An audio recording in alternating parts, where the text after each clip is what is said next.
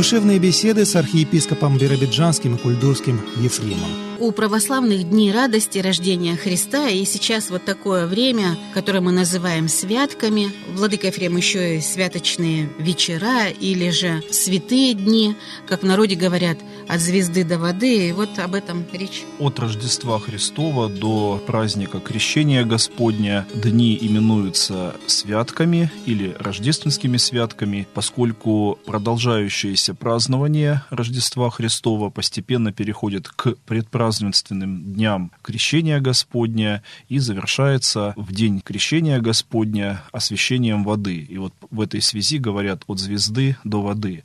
В день Рождества Христова мы прославляем пришествие в мир Христа Спасителя, затем в дни попразднества к обычным молитвословиям дома добавляются рождественские тексты и песнопения.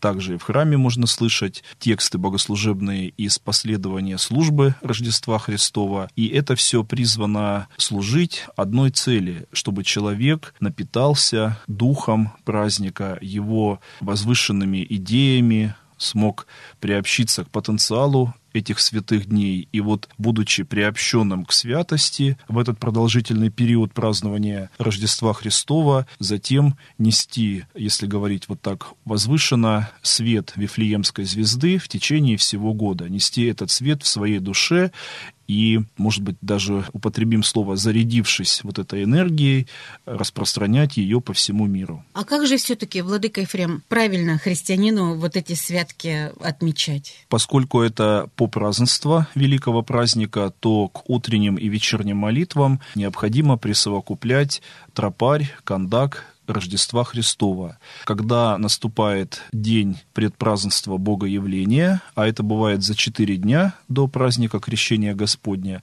уже добавляются тропарь и кондак предпразднества. Сейчас вот очень распространены календари богослужебные и для домашнего обихода, где есть отдельные листочки с текстами богослужебными, вот на них можно было бы обращать пристальное внимание не только в рождественские святки, а еще и в дни предпразднества и попразднества празднества других великих двунадесятых праздников. Традиционно сложилось, что согласно устава отменяется пост в среду и пятницу, то есть дни рождественских святок не сопряжены с пощением. И вот это такая интересная уставная особенность, которая говорит о том, что причащение святых тайн Христовых за литургией не требует подготовки в виде пощения. То есть духовная сторона подготовки сохраняется, а ограничения в пище не предписываются.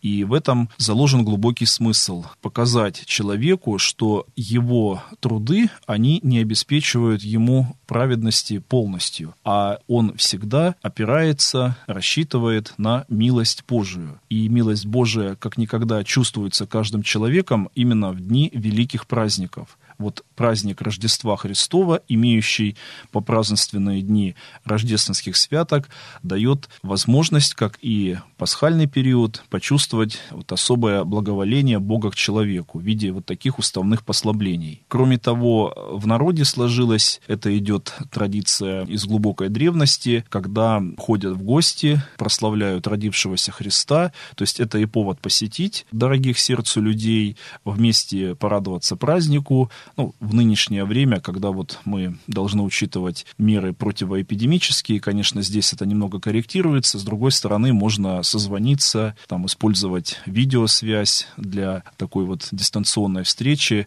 но это будет все равно встреча воочию. И вспомнить о том, что рождественские святки не только лишь удел личного праздника, это повод объединиться вокруг праздника многим и многим людям и распространить свою радость на других людей, в свою очередь напитаться радостью этого праздника, распространяемую от других людей. То есть такое вот взаимное обогащение, взаимное дополнение друг друга умножением радости празднования. Кроме того, в рождественские святки выпадает на восьмой день от Рождества Христова праздник обрезания Господня, когда вспоминается исполнение над младенцем Христом обычая его времени, и подчеркивается тем самым его не призрачное явление в мир, а именно вочеловечение. То есть сохраняется и закон, касающийся человеческой стороны жизни Христа. В этот же день, 14 января, память святителя Василия Великого, одного из древних столпов церкви. В этот день служится литургия по чину святителя Василия Великого. В эти дни идет подготовка к крещению Господню, и 18 января, в канун крещения,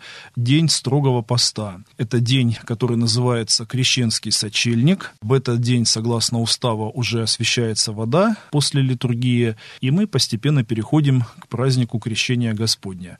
Но нужно оговориться, так было не всегда в церкви. И изначально день Рождества Христова был сопряжен с празднованием и крещения Господня. Это был один праздник. Он назывался Феофания, что в переводе с греческого означает «богоявление», и праздновалось пришествие в мир Христа Спасителя, как воплотившегося Бога-человека, и одновременно его явление миру для общественного служения, что вспоминается в День Крещения Господня. Затем, примерно с IV столетия, эти празднования разделились, и, видимо, это было сделано для того, чтобы человек напитался в каждый из этих праздников тем великим смыслом, которое событие воспоминаемое несет.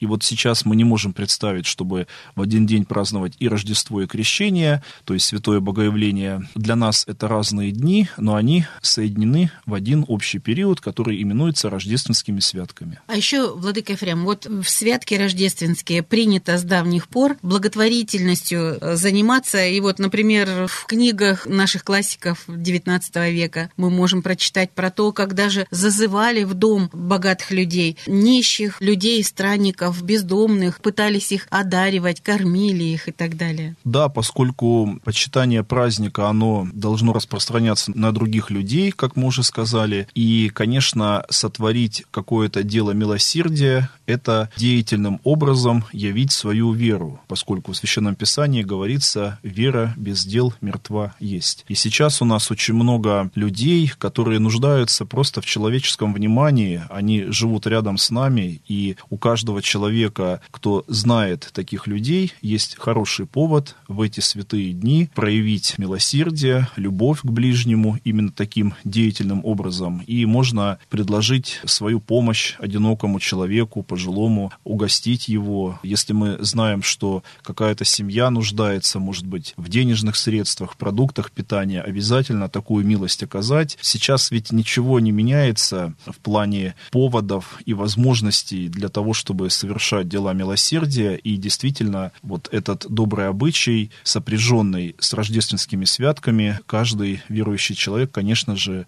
может почтить. А еще говорят, что святки – это народно-христианский праздник, потому что все-таки вот здесь так много остается до сих пор обычаев, еще языческих, и надо все-таки это избегать православному человеку. И вот, допустим, про те же самые гадания мы говорим. Опять же, классиков вспоминаем. Пушкина с Татьяной Лариной или Жуковского про Светлану. Вот его баллада «Раскрещенский вечерок» девушки гадали за ворота башмачок. Но это все не нужно делать. Да, часто подмешивается к тому или иному празднику какой-то обычай странный, случайный.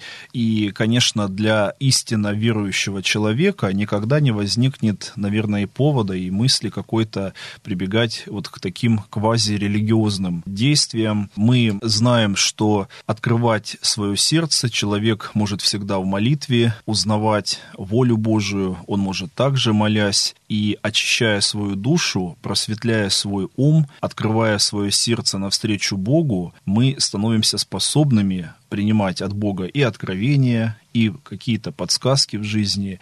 И это правильное духовное действие, не сопряженное с какими-то вот странными формами. Конечно, этого нужно избегать. Для верующего человека это просто недопустимо. Ну а люди неверующие или, может быть, не приобщенные к культуре православия, наверное, к таким формам прибегают именно потому, что не знают, как должно быть правильно как на самом деле это должно происходить, как это полезно человеку, то есть через молитву, через очищение себя. И если кто-то нас услышит из людей причастных вот к этим псевдохристианским формам, то, может быть, как раз и остановит такую практику у себя, понимая, что нельзя предаваться каким-то ложным гаданиям, суетным гаданиям, которые затемняют и разум, и сознание человека, и потом человек становится зависимым от вот этих форм псевдорелигиозных и теряет спокойствие, теряет такой духовный комфорт и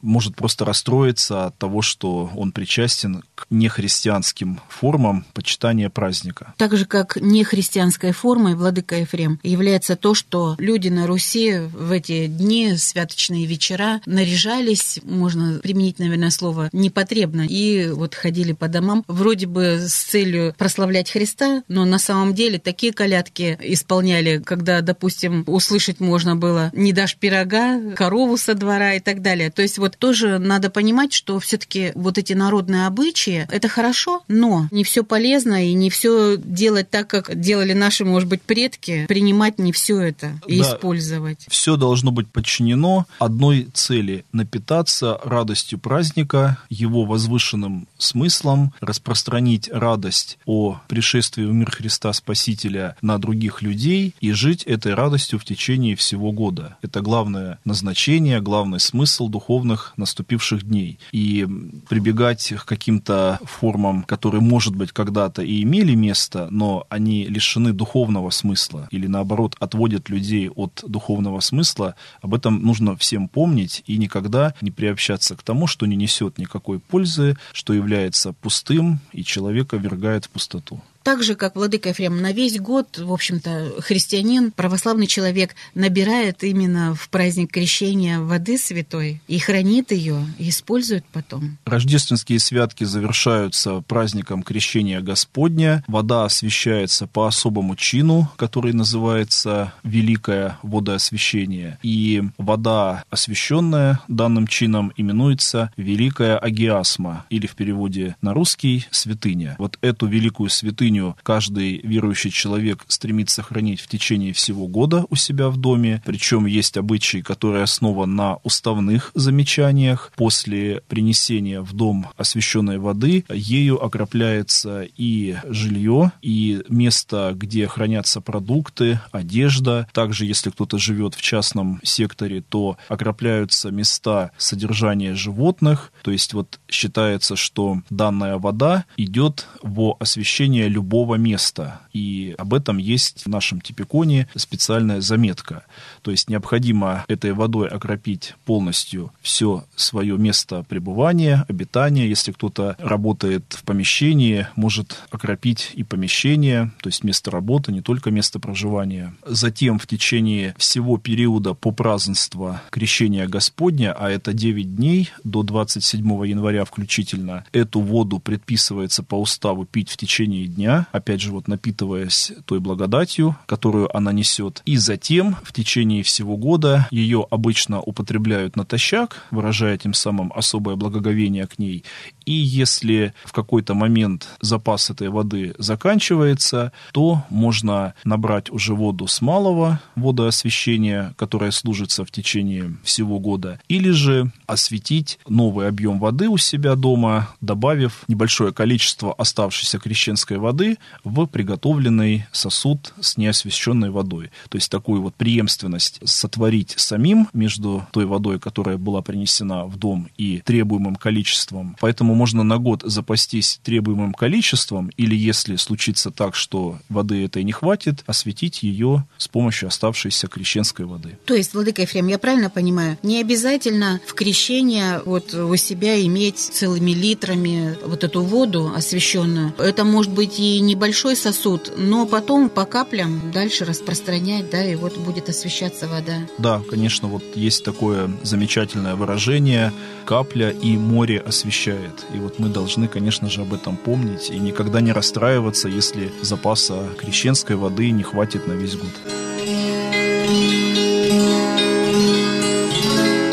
Душевные беседы с архиепископом Биробиджанским и Кульдурским Ефремом.